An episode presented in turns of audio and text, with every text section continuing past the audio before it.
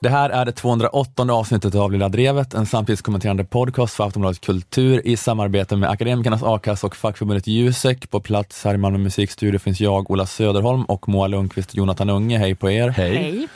Den här veckan, vad var det ni skulle prata om? Jag ska prata om ryssar som infiltrerar olika länder. Jag ska prata om antivaccionsmotståndet i Europa. Vaktion? Säger man antivaccinerings... antivax. Antivax. Mm. Mm. Ja, men det, vi förstår vad du menar i alla fall. Ja, det är det viktigaste av allt. Mm. Och du då? Skulle du göra dem då? Nej, det var bara något jag läste i DN. Ah, ja. Skitsamma. Just innan jag tar det så kan jag ta den här infon, om någon bryr sig, att det här blir det sista vanliga Lilla Drevet på ett tag. Det kommer ett avsnitt nästa vecka också med lite bitar från livepoddarna.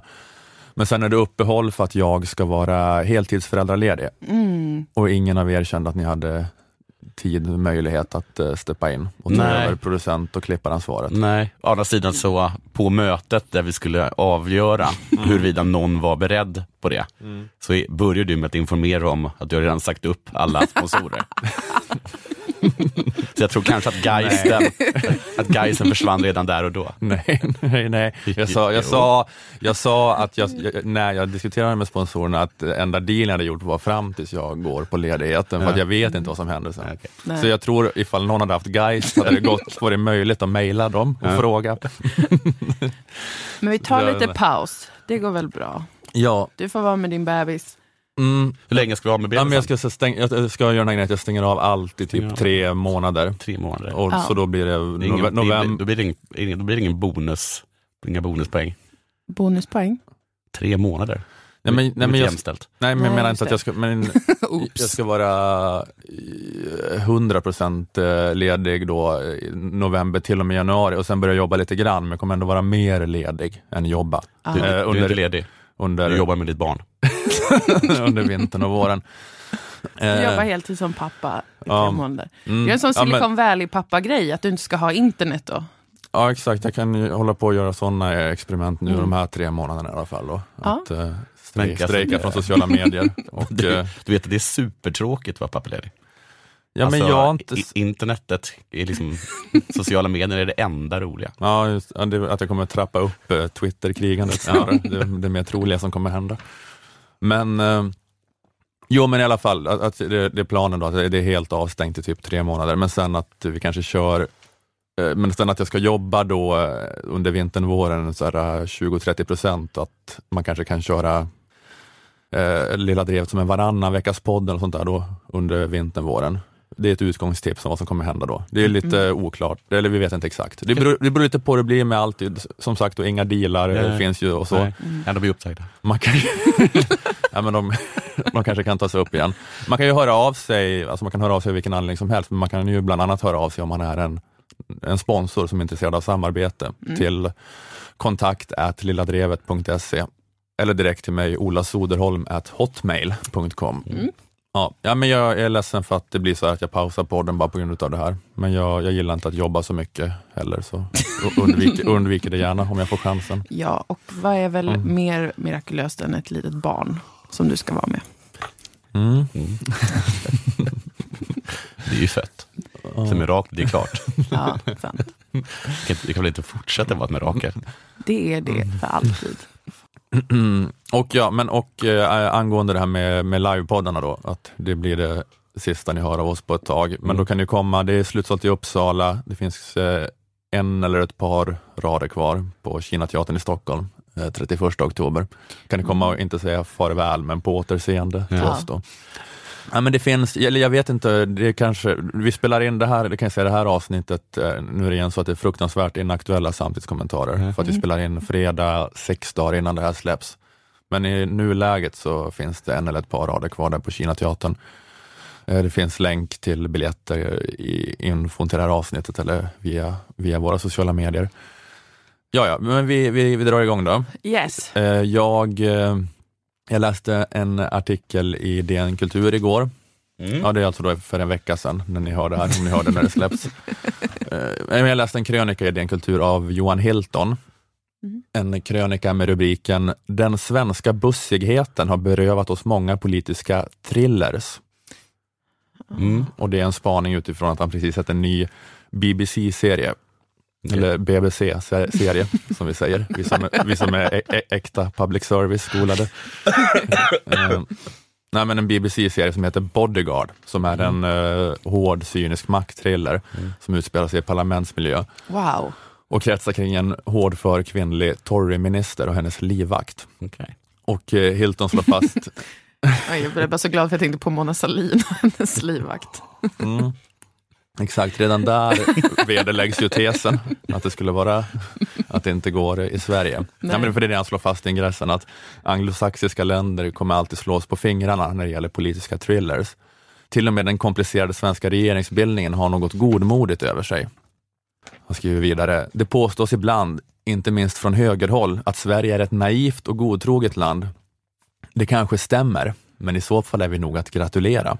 Jaha. Hellre ett land som försöker känna tillit till främlingar och folkvalda än ett som slentrianmässigt bligar misstroget mot allt. Slutcitat. Och lite tankeskutt där, tycker jag. Att är vi naiva och godtrogna ska vi gratuleras för det. Ja. För att vara naiv och godtrogen betyder tydligen exakt samma sak som att ha tillit. Jag tänker att det inte är riktigt samma nyans. Du är blind till tillit snarare. Ja, men det är så här... Jag vet inte, essensmoralen i kejsarens nya kläder, att kejsaren hade ett samhälle präglat av tillit. Eller det är lite så här cynisk och mörk bild av tillit, tycker jag. Jag tänker att man vill att tillit ska vara något annat. Att det är så här, en religiös sekt. Det är en sammanslutning som präglas av hög tillit. Så att precis. I den sagan så liksom rycker Hilton till sån där lilla pojken. Så säger käften. Alla vet. Men vi har tillit. Pojken i tjejernas nya kläder, det är han. Du skapar det här liksom det hårda, råa anglosaxiska samhället. Med ditt jävla visselblåsande här. Ja, men och att det här då har varit dåligt för politisk thrillerproduktionen. Vår avsaknad av politisk paranoia. Hilton skriver... Visst har det puttrat kring både Palmemordet och Keinehärvan. Jag visste inte vad Keinehärvan var. Men det var någon grej med någon... De höll på att sprida ut att någon var homosexuell på 50-talet för att smutskasta honom. Någon. Just det. Så det var, Den här prostitutionsskandalen då? Ja, Geijer-affären eller det. Nej. Men är det Olof Palme eller Förldin som säger att man inte behöver oroa sig för den här listan som cirkulerar? För att hans namn står på den. Ja, det är Förldin, precis. Ja, just det. Ja, precis. Det är ju... det var ju hög killighet. Just det. Just att beviset i sig motbevisar allt. Så glad att leva i ett sånt land där liksom politiker är självgranskande på det viset. Så himla tillit. Perfekt. Visst har det puttrat kring både Palmemordet och Keinehärvan, men mer som traumatiska erfarenheter. De har aldrig på allvar omsatts till den cynismkultur som fått både jänkare och britter att excellera i kreativa skildringar av mänsklig och politisk korruption. Från Le Carré till House of Cards. Och han skriver, apropå då den här BBC-serien Bodyguard, att hur jag än försöker är det omöjligt att föreställa sig en liknande historia i, säg, Rosenbadmiljö. Jag börjar fantisera, men det är som om en sossig, eller för all del allmänborgerlig, svensk rekorderlighet kommer att ställa sig i vägen för konspirationerna. Slutcitat. Okay. Och det är lite svårt att veta, eller lite oklart så här från vilken liksom, vad ska man säga, medvetandenivå han skriver. Att det verkar då som att det främsta problemet som gör att de här narrativen känns främmande här är att de svenska makthavarna verkligen är så jävla rekorderliga, bussiga och godmodiga. Problemet är inte att svenskar i allmänhet och svenska journalister i synnerhet är mobbade jävla töntar som inte klarar av att hålla sig kritiskt till den korrupta politiska klassen. Att det kanske är det som är skillnaden mellan Sverige och Storbritannien. Man skulle kunna lyfta den hypotesen också, eventuellt. När man skriver, frågan är ens vilka konfliktytor vi har att sondera. Ett glåmigt verkställande utskott som över en torr massarin försöker manövrera ut partiledaren. En tjafsig politikerbroiler som twittrar ut förolämpningar i realtid framför Aktuellt. Man biter inte direkt på naglarna. Det är väldigt peak DN att det är den råa tonen på Twitter om man verkligen ska anstränga sig för att hitta något här. Sen skriver han, till och med i det upptrissade läge vi nu befinner oss har det svenska politiska spelet någonting bussigt över sig. Visst är situationen marig, det förstår vi på de bekymrade kommentatorerna, men aldrig så marig att bevakningen underlåter att rapportera att talmannen bjuder på kakor under sina terapisessioner med partiledarna.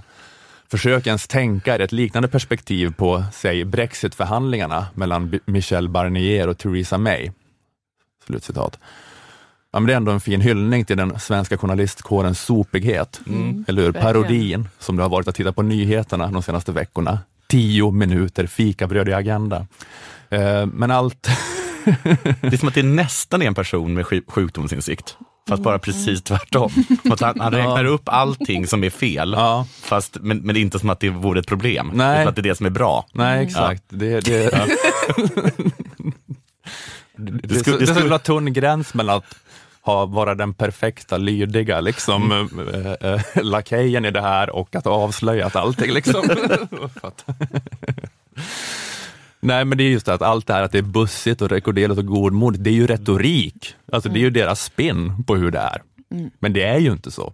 Nej. Alltså, jag menar, till att börja med är de väl inte rekorderliga de här människorna, utan de är väl snarare ofta fruktansvärda människor. Ja.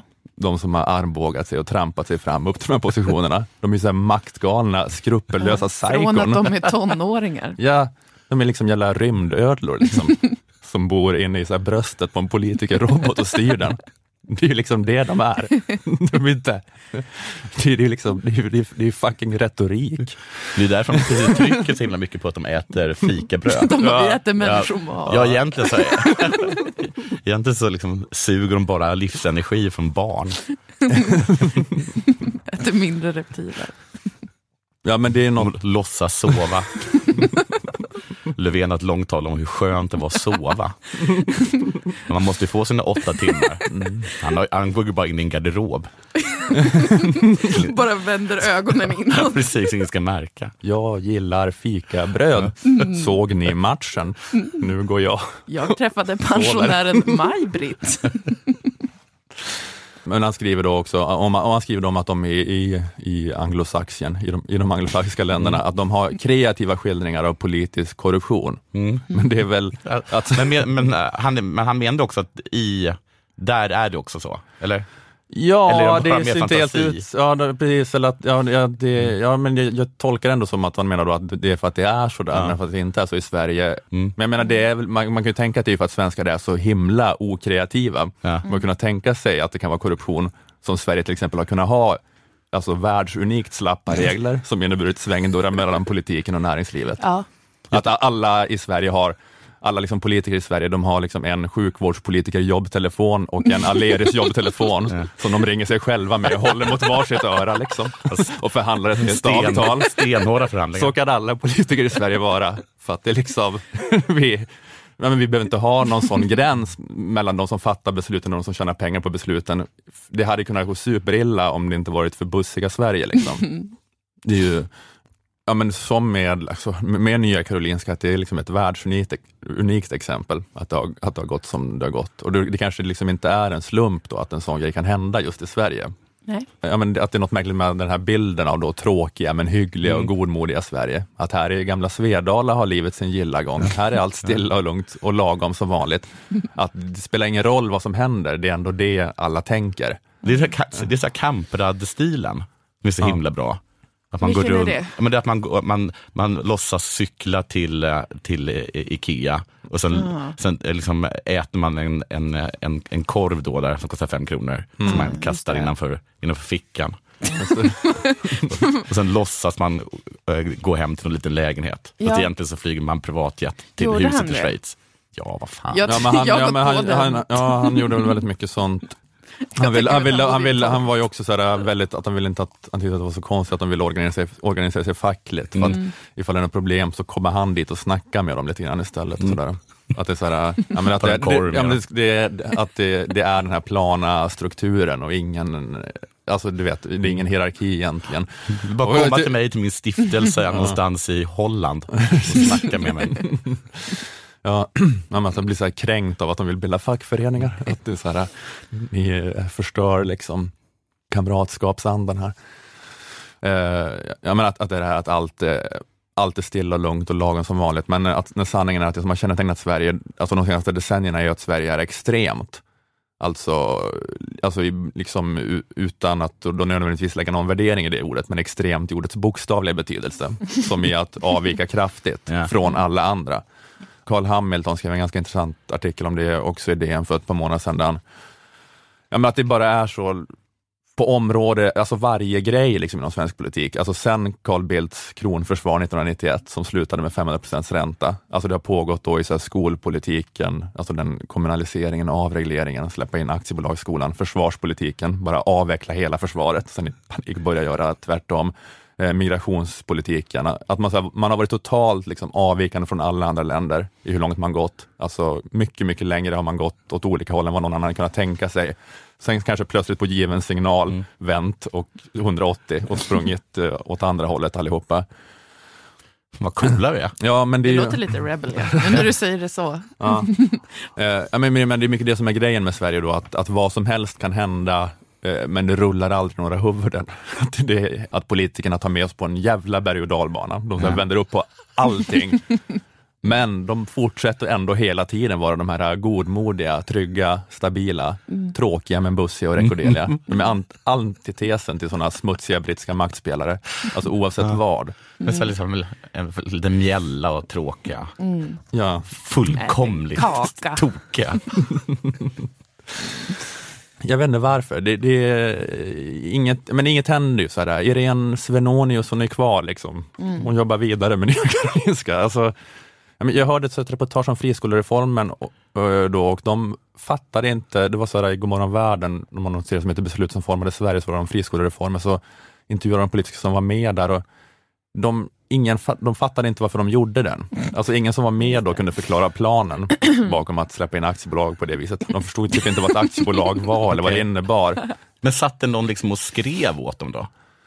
Nej. Men de inte fattade. Någon måste men det var Peje Emilsson som satt och skrev den åt dem. Liksom. Vad hette han? Peje Emilsson, den här entreprenören inom friskolor som driver de här koncernerna. Men det är just det att ingen politiker som gör något i Sverige kan någonsin i efterhand förklara vad som var planen med vad de gjorde. Det är mycket sådana minnesluckor. Och hur de tänkte att det skulle funka liksom. Men det är alltså liksom tråkiga, fullkomliga tokstollar som dessutom inte ens har en plan. Ja, exakt. Att det är någon nyck liksom som alla har gått med på. Okay. Så att, ja men det är väl det här, det är fortfarande ett konsensustänkande, men det är inte så här. Vi tänker att det är konsensus i mitten, men det är så här konsensus kring extrema lösningar konstant. Som gör så här 180 graders tvärkast. Men jag tror det jag skulle komma till är alltså då att tesen var att det inte går att göra sådana här politiska thrillers, men jag tror att det här kan vara jättebra material för politiska thrillers. Att det kanske är lite annorlunda än den anglosaxiska politiska thrillern då, men att det här är också obehagligt, att det här är nästan mer skräck. Ja. Som en psykologisk thriller kommer ju vara. Någon har sagt two-faced. Ja, men att vad som helst kan hända men inget händer. Alltså det är en sån här klaustrofobisk liksom, serie man skulle kunna göra kring det. Och också då den här lilla minoriteten av svenska journalister, de kanske avslöjar vad som helst. Nya Karolinska, Thomas Quick-härvan. Inget händer, alla bara är kvar. Claes Borgström jobbar vidare, han är med På spåret. Ja, men det... Det är fan skitläskigt. Ja. Som film hade det varit jättehemskt. Ja, det är som Body Snatchers eller något liknande. Vad är det? Ja, men det är väl liksom att aliens tar över. Men det är just det här liksom, att det blir så himla absurt. Precis som den här krönikan. Alltså en krönika som precis beskriver hur liksom allt som är fel, så som det vore det som är bra. Ja. Och också den här skräckkänslan förstärks kanske då, om man skulle säga att protagonisten i sån serie skulle vara journalist, att den förstärks då av att 95% av alla ens kollegor tycker bara också det, att det är så som Johan Hilton ger uttryck för den här krönikan, att det är tråkigt och rekorderligt. Men det är verkligen någon så här, det är inte riktigt thriller, det är mer lite den här overklighetsrysarkänslan då. Det bara pågår, du är på presskonferenser, du har politiker med en fas och passion driva en linje, ett halvår senare har de gjort en 180, driver motsatt linje, allt bara pågår. Ja, men det är just att ingen tar någonsin ansvar, inget är någonsin någons fel liksom. Det är ju, jag tror att det är ganska bra upplägg för någon slags thriller faktiskt, eller någon slags psykologisk skräckfilm. Att man, ja, jag vet inte, ja men just den där grejen att man blir helt galen av att alla bara går runt och låtsas som ingenting. Man kan låta Hilton skriva en feel-good-film om Sverige, och så byter man bara ut musiken. Ja. Svinläskigt. Ja. Men du stannar på din post? Absolut. Jag har väldigt mycket kvar att göra i landstinget när det gäller både effektiviseringar och att ge människor vård i tid.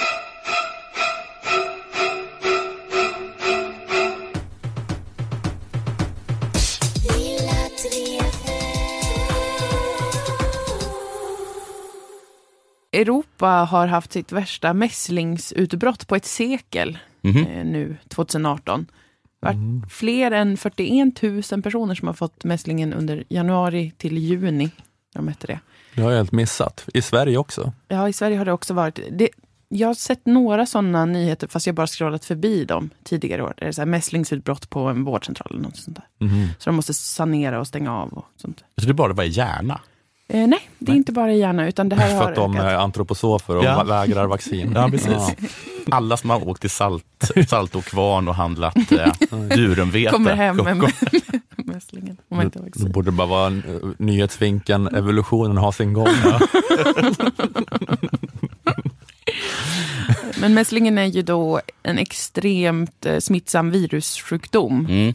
Läskigt smittsam och dödligheten är ändå relativt hög, speciellt bland barn. De flesta som dör av det är de är under 5.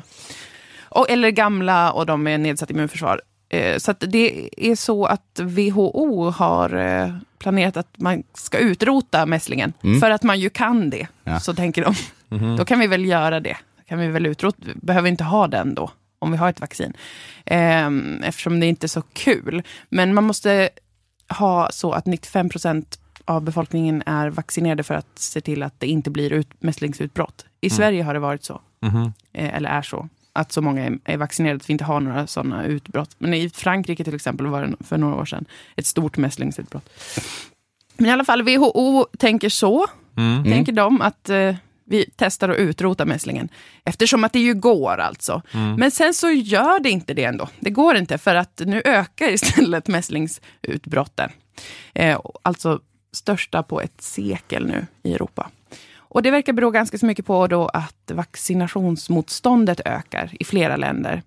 Det är folk som av olika skäl då misstror vaccin. Och särskilt då det här mässlingsvaccinet som har haft ett jävligt dåligt rykte bland de som redan är lite skeptiska. För att det kom en vetenskaplig artikel 1998 av en man som heter Andrew Wakefield. Där han skrev om ett samband mellan mässlingsvaccinet och autism. Han skrev att det är så att man kan få autism, barn får autism av mässlingsvaccinet. Och så publicerades den artikeln i The Lancet som är en jätteansedd vetenskaplig skrift. Eller vad fan man kallar det. Hur visste man att de inte var autister innan?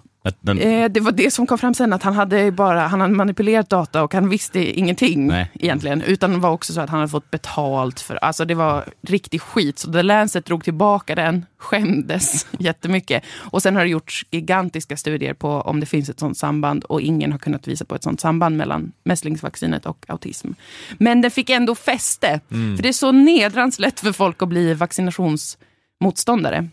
Genomsnittspersonen behöver bara se ungefär 5 sekunder av en sån här privatfinansierad skräckpropagandadokumentär som, där de bara har påhittade fakta, men det är ändå liksom så stark känsla. Så det är så himla lätt att sluta tro på vaccin. Jag själv, gränslöst påläst upplysningsman, även jag blir ju alltså antivaccin person om jag ser en sån här dokumentär. Det finns en väldigt populär då som heter Vaxxed. From cover-up to catastrophe. Och jag blev alltså vaccinationsmotståndare direkt när jag såg. Och för mig tog det ungefär 20 sekunder som att jag är väldigt upplyst.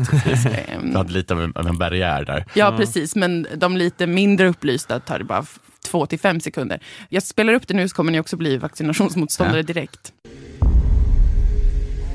My phone rings, and it's Dr. William Thompson.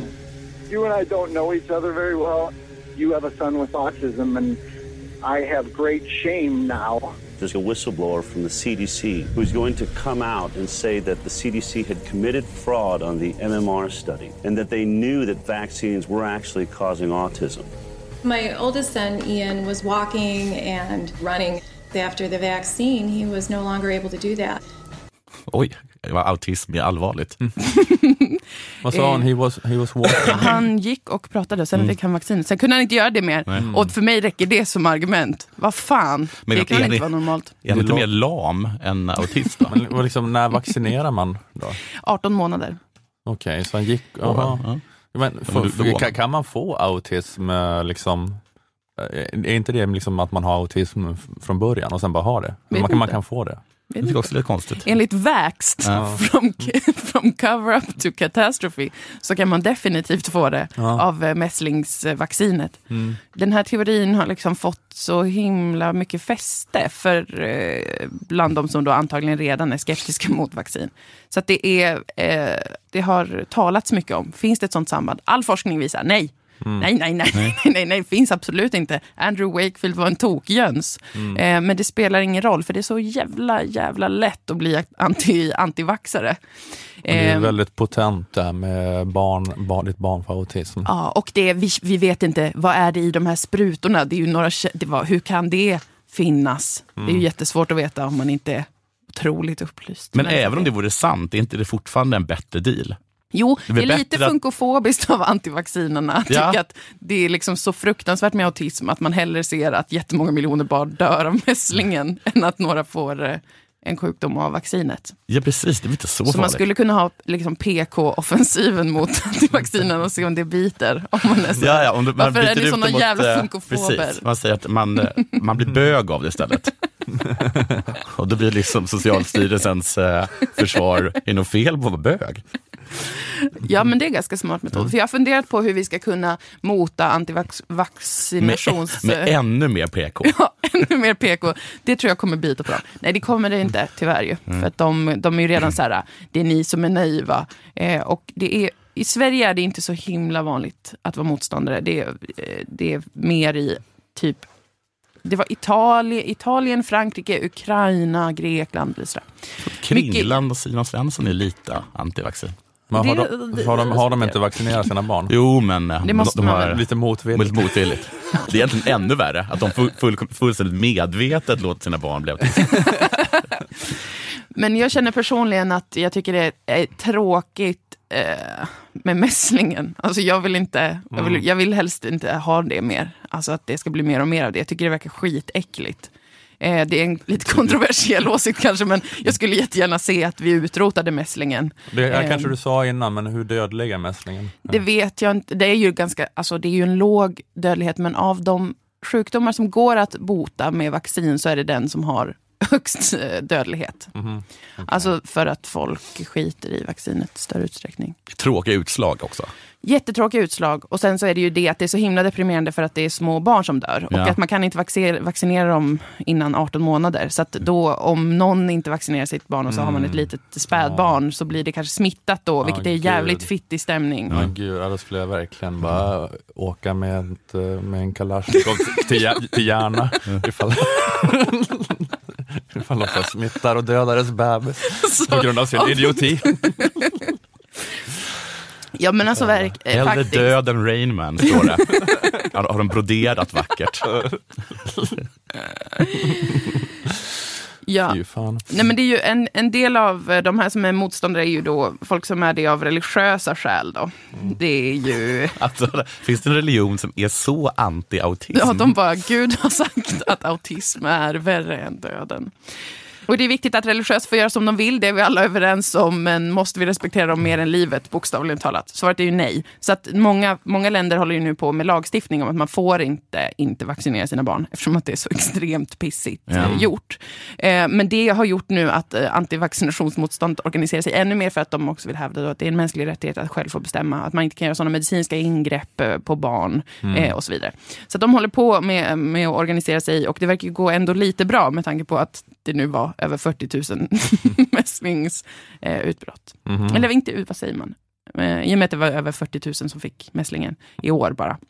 Dubbelt så mycket som 2017. Så att Det går jättebra för dem med deras mål att alla ska få mässlingen i Europa och så vidare. Men jaha, vad ska vi göra åt det? Jag har förslag på hur vi ska kunna komma åt de här personerna. För jag tror inte att PK-vägen kommer funka. Det vill säga att man säger att de är funkofober för att de hatar autism så mycket. Jag tror inte det kommer bita på antivaccinationsmänniskor. Om jag känner dem rätt så bryr de sig inte. Det jag tänker mig är att man skulle kunna inspireras av liksom, religion och skapa en myt kring vaccinet istället. Alltså att man för in lite mystik och mytologi kring att få ett vaccin mot mässlingen. Just det. För att det här vetenskapliga, logiska siffror, statistik biter ju inte riktigt. Nej. Men precis, man får åka till Järna och sen gräver man ner vaccinet 3 månader under en ek. Exakt. Och, sen... och gör danser. Ja, precis. Ja, men visst. Och man börjar sprida liksom berättelser om någon ung människa som red runt i landet och plötsligt drabbades av mässlingen. Och sen överlevde på grund av ett mirakel som var alltså att han hittade vaccinet vid gatan kanske. Eller att en gammal vis dam kom med mässlingsvaccinet från ingenstans. Vilket mirakel. Och då tänker jag mig att då kan man skapa den här känslan kring vaccin. För uppenbarligen så behövs den lite. Så jävla lätt som sagt att bli anti-vaccin. För att man får så mycket känslor av tanken på att tänka om det är en sån konspiration. Tänk om det skulle vara så att staten injicerar barnen med autism. Fan, vad pissigt det är. Men Sverige skulle kunna göra det. Ja, och säga enligt att de var god. Att de bara gjorde det av mys. Man får gå kring och så här muttra saker som att ja, just det. Ja, Jesus var ju autist. Ja. Eller sån där, kanske. Ja, det kan man också göra. Och att om det är så att de ändå tror att det är någon som har fått autism av vaccinet, att då kan man göra den till en slags martyr eller liknande. Eller inte martyr, men ni förstår. Alltså att den blir ett helgon inom vaccinationsrörelsen. Ja, just det. Den har offrat sig liksom. Ja. Man skapar en autistkult. Ja, precis. Att det här är de särskilt utvalda. Fast då måste man ju på något sätt erkänna falsk fakta som är att man skulle få autism av vaccin. Men det kanske är värt det för att skapa den här kulten och tron och mystiken kring vaccin. Men det är en autist Jesus som tar på sig allt en gång för alla. Ja. Och sen är det löst då. Att jag har fått autism för hela mänskligheten. Och ni som tror på mig kommer inte få autism. Utan leva för evigt utan autism. Gud offrade sitt barn och lät honom bli autist för hela världen. Så hatade Gud autism att han gav autism till sin enda son. Så att den som tror på honom inte ska få autism utan får leva utan autism då. Ja. Johannes 3:16.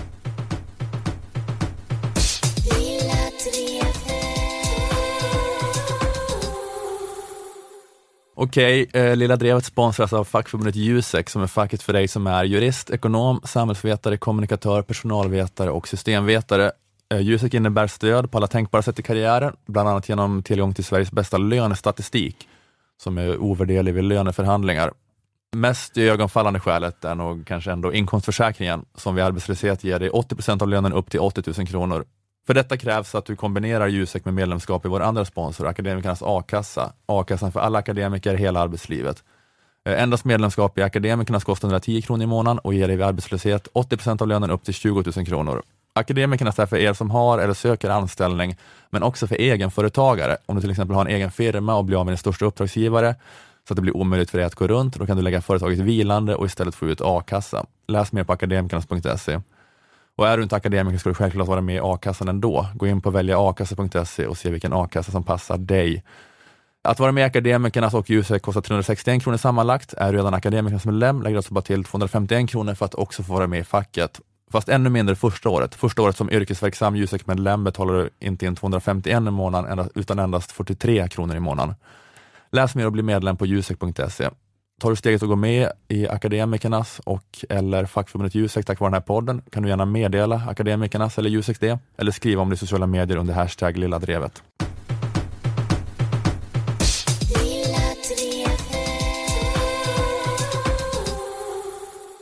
Så Moa, Ola, vi ska tala om det här. Just det. Polis, militär och finsk kustbevakning slog till mot ett företag med ryska kopplingar som under lång tid till köpt upp tomter, byggt stora hus, gjutit helikopterplattor och anlagt hamnar i den finska skärgården.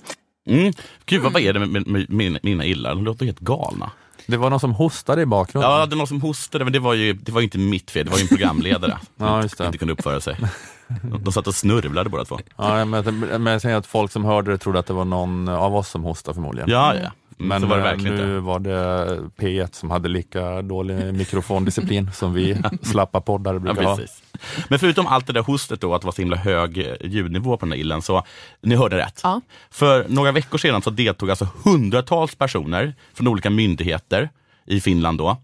Mm. Bland dem 100 poliser i en jätteräd av ett ryssäkt företags fastigheter på fastlandet och i skärgården i Åbo-trakten. Mm. Har vi snackat om det här i Lederet? Nej, tror jag inte. Har ni hört den här nyheten? Nej. Det är en jävla jättenyhet alltså.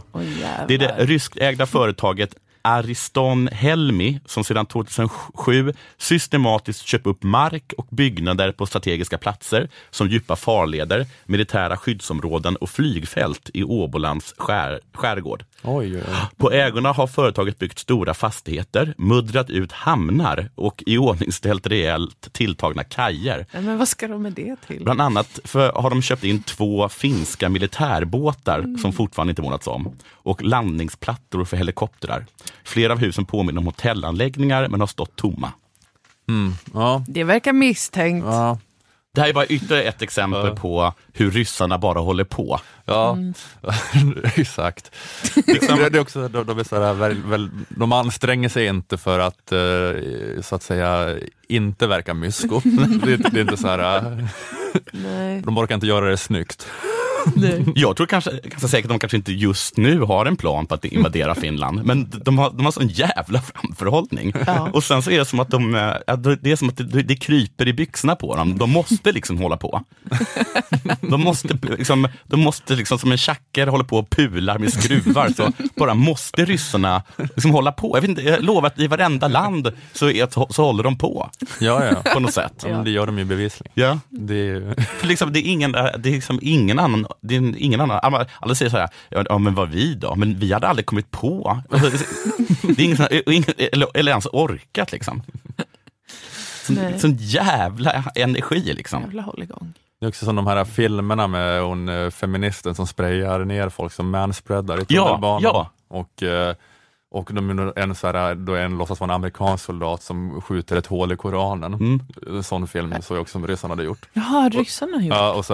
Och de är så här skitdåliga. Det är typ så här amerikansk militäruniform köpt på Buttex. Och han försöker prata med amerikansk brytning så här. No, I'm gonna shoot the Koran. Och det är så himla pajet gjort. Men de bara kastar ut sådana där saker liksom. Bara för att det ska hända någonting liksom. Hela tiden. Det är helt otroligt. Så i alla fall, Studie 1 bjöd i torsdags då in Jan Leijonhelm. Leijonhjelm heter han självklart. Wow. För detta chef för Rysslands studierna vid Totalförsvarets forskningsinstitut. Det är en stressad post. Där händer saker hela tiden. Varje dag, nya hittepå. Ja, men de som kanske jobbar på Tysklands studierna till exempel, de sitter och rullar tummarna. Men de som blir liksom fullkomligt sönderstressade på Rysslands studierna vid totalförsvarets forskningsinstitut. Efter att han skrivit en debattartikel i DN, de bjuder in honom för att han har skrivit en debattartikel i DN om att även Sverige kan vara drabbat då. Infiltrerat. Ja. För det är det här liksom att de bara typ köper Finland tills det är Ryssland. Ja. Köper alla strategiska liksom kust. De har redan ett antal hamnar i Finland. I Sturetto så berättar han till exempel att en av våra skärgårdsöar kan vara liksom infiltrerad, och det är inte vilken ö som helst. Och jag tror att precis som vi alla kommer reagera likadant som Studie 1:s programledare när hon får höra vilken ö det är. Muskö, men vad då Muskö? För det är ju en militär anläggning där, en svensk militär. Vad är det ryssarna gjort där, menar du? Ja, det finns fall där en rysk medborgare har köpt en fastighet på Muskö. Alltså vad i helvete? Muskö. Det är liksom låset i väst eller öst. Jag har inte hört talas om det, men det är en Muskö, känd... världens största vad heter det, marina bas, örlogsbas. Sverige kan väl inte ha världens största marina örlogsbas? Jag tror det. Den är ascool. Den är så insprängd i en holme. Wow. Världens största ligger på en holme. Det är liksom helt sinnessjukt. Det är som att en ryss liksom har köpt en kontorsplats i Pentagon. Mm. Ja, nej, det är också där man behöver inte göra det snyggt, så de helt skippar det liksom. Nej, de bara... man behöver inte vara subtil. Just det, men det finns också andra oroande exempel. Och sen finns det också exempel på att om inte en direkt militärt känslig område, men ändå öar som ligger strategiskt belägna, typ Lidingö, att ett antal ryska köp av fastigheter av, med olika läge, men ändå delvis genom bulvaner, vilket är ett vanligt sätt. De är alltså i stan, eller i alla fall väldigt nära stan. Det är typ 10 minuter med... Jag tror du är tvungen att byta. Först då får du åka först tåg. Och sen kan du ta tunnelbanan i Ropsten. Ja. Men sen du är på T-centralen liksom på en kvart. Alltså. Exakt. Ja. Ja, det är ju väldigt speciellt. Bland alla de där solsidan-människorna liksom. Så går det runt olika ryssar och bara är strategiska. Precis. Himla obehagligt. Ja. Och alltså att man har köpt de här husen då genom bulvaner enligt Jan då. Mm. Och då vill jag ha namn på de bulvanerna. Men jag vill också ha en tid och en plats när de ska skjutas. Det får inte hålla på att daltas. Det är dags för panik. Trots att han liksom kommer med dessa liksom oerhört liksom fruktansvärt alarmerande uppgifterna, så blir han hela tiden ifrågasatt av programledarna. Mm. Men du skriver i den här artikeln, så skriver du, uppgifter finns om en rysk diplomat som återvänt hit med mycket pengar och försöker köpa tomter i Stockholms skärgård, och det tycks ha skett eller pågå. Det är väldigt lösa antaganden om ryska köp av områden nära känsliga installationer. Vet man alltså detta, eller?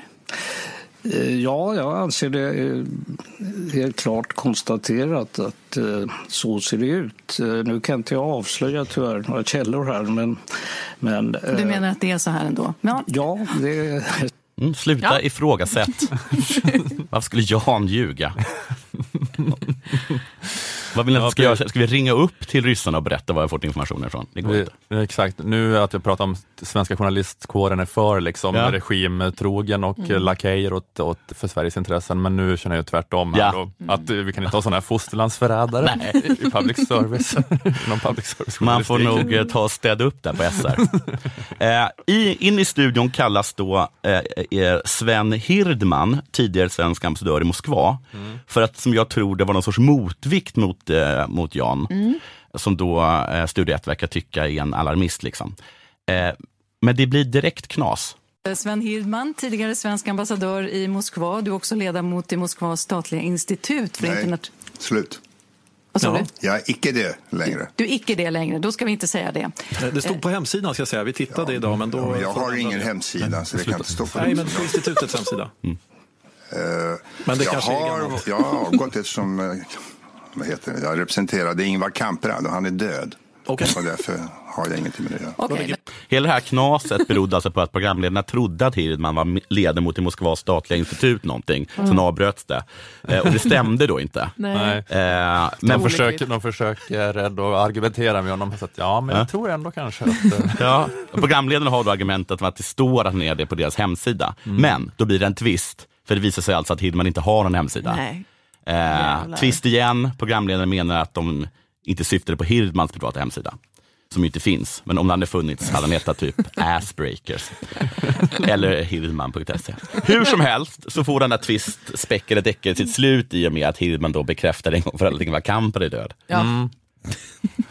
Det också. Ja. Det känns väldigt destabiliserat läget. Precis. Och då är det lite svårt att vara ledamot i Moskvas statliga institut. Eftersom han inte lever. Så, vidare. Hirdman ska alltså försvara de ryssar då som köper fastigheter. Och hur det går kan vi bedöma genom att lyssna på kanske hans absolut bästa argument för att det inte är något att oroa sig över. Att som vi vet så förekommer det mycket skattefusk och penningtvätt från ryskt håll. Alltså ryssar tycker inte om att betala skatt. Under sovjettiden i 3 generationer betalar man inte skatt, så man har en viss aversion mot det. Och det ska naturligtvis kritiseras, men det är ganska vanligt i det ena. Alltså vi behöver inte oroa oss för att de är, liksom, de är ekonomiska brottslingar bara. Okej, så att, men det att det ofta är strategiska platser och sånt där... Ja, det är väl bara bra pris. Bara bonus. Det är ett häpnadsväckande dåligt försvar. Ja, ändå väl. Man säger att man är inte spion, man är bara liksom en fruktansvärd skurk. Mm. Men det är alltså att det här att de är skattefusk och så, det beror alltså på enligt Hirdman då att ryssar inte tycker om att betala skatt. Mm. Då så. Så då blir allting mer logiskt. Han medger dock att det är lite skumt ändå. Mm. Och tar upp ett ryssägt hus på Lidingö som exempel.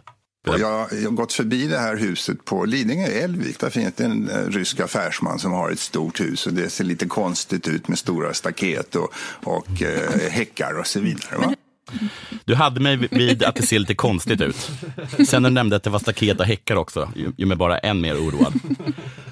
För oroad ska man vara. Och just det där oroad, det frågar programledarna Jan om. Ska man vara oroad? Men, ja, alltså man ska vara vaksam. Alltså man ska inte överdriva detta. Men... man ska vara jävligt oroad. Jag vet själv att när jag lyssnar igenom allt och säger att det låter inte så farligt. Men det är ju superkonstigt. Mm. Millions of people have lost weight with personalized plans from Noom. Like Evan, who can't stand salads and still lost 50 pounds.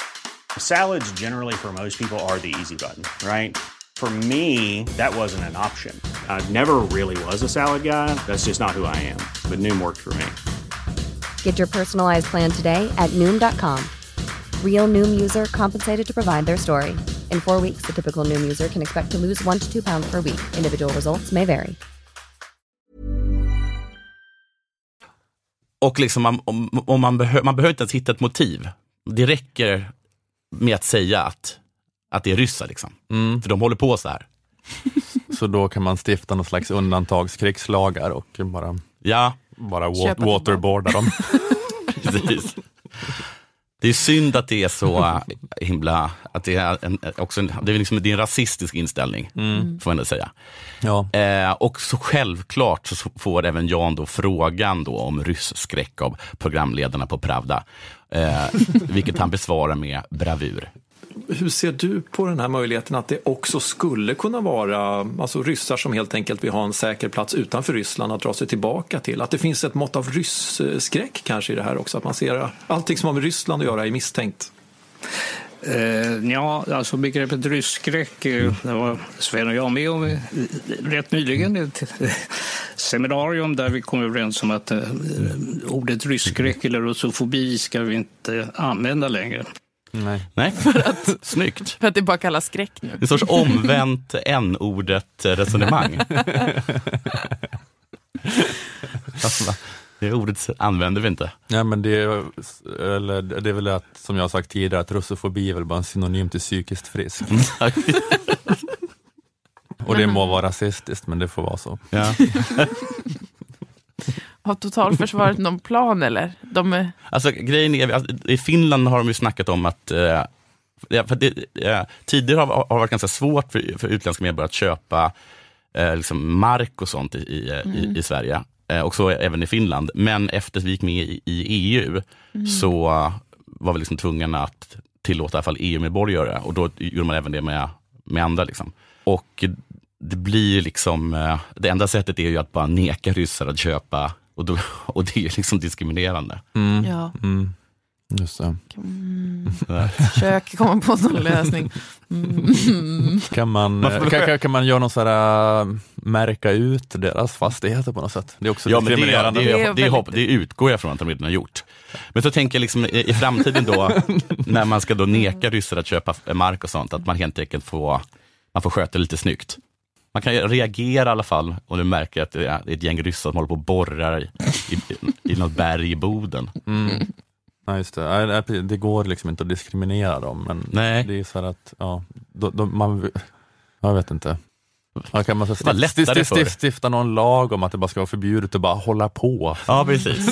Vi har en lag mot att man får inte bara hålla på och bete sig som någon jävla störig Gollum liksom. Ja. Alltså någon sorts liksom modern antirysk version av det här lösdriveri. Ja, just det. Ja. Att folk håller på och pular med konstiga grejer. Det är olagligt i Sverige. Hålla på och pula med grejer. Förbud mot att pulade saker. Ja. Få bygga något märkligt. Man förstår vad det är. Man går fram till och bara, vad håller du på med? Mm. Och så ser det mest att de håller på då. Ja, då är det in i finkan. Man bara liksom. En sån Lex Egor Putil. Ja. Liksom, så att du kan inte hålla på och pula så här. Och du kan inte hålla på och ha haft så här 8 olika namn som du har hållit på att göra nättidningar under. Och alltså, att det är liksom sånt vi vill komma åt. Mm. Och det gör vi med paraplybegreppet. Om du håller på lagen är jättebra. Ja. Bara blir begreppet pula. Mm. För all oönskad rysk störighet som vi vill komma åt. Putlav fälls på 3 punkter för att pula och 7 punkter vad han tydligen har hållit på. Som en jävla massa. Och ingen fattar riktigt varför. Ja, men det är en bra plan. Vi får ge det i uppdrag till tjänstemännen på Justitiedepartementet. Ja, skriva ihop den lagen.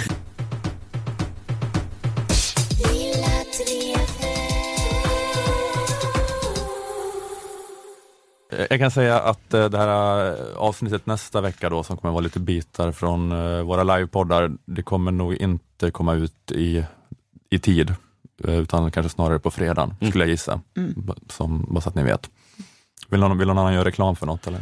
Jag tror att den är över, va, tror jag, när det här sänds. Torsdag 25 släpps där. Ja, just det. Ja, men kom då till Malmö och kolla på, eller om ni är i Malmö så kan ni bara stanna kvar och kolla på Sämst som kör på, tror jag, till Moriskan. På torsdagskvällen? Ja. Mm. Jag vill säga att ni måste kolla på min och Dilans tv-serie. Så att vi får göra en till säsong. Den heter Dilan och Moa. Den heter egentligen Sagan om Dilan och Moa. Mm. Men den kallas Dilan och Moa på SVT för de gillar inte våra långa titlar.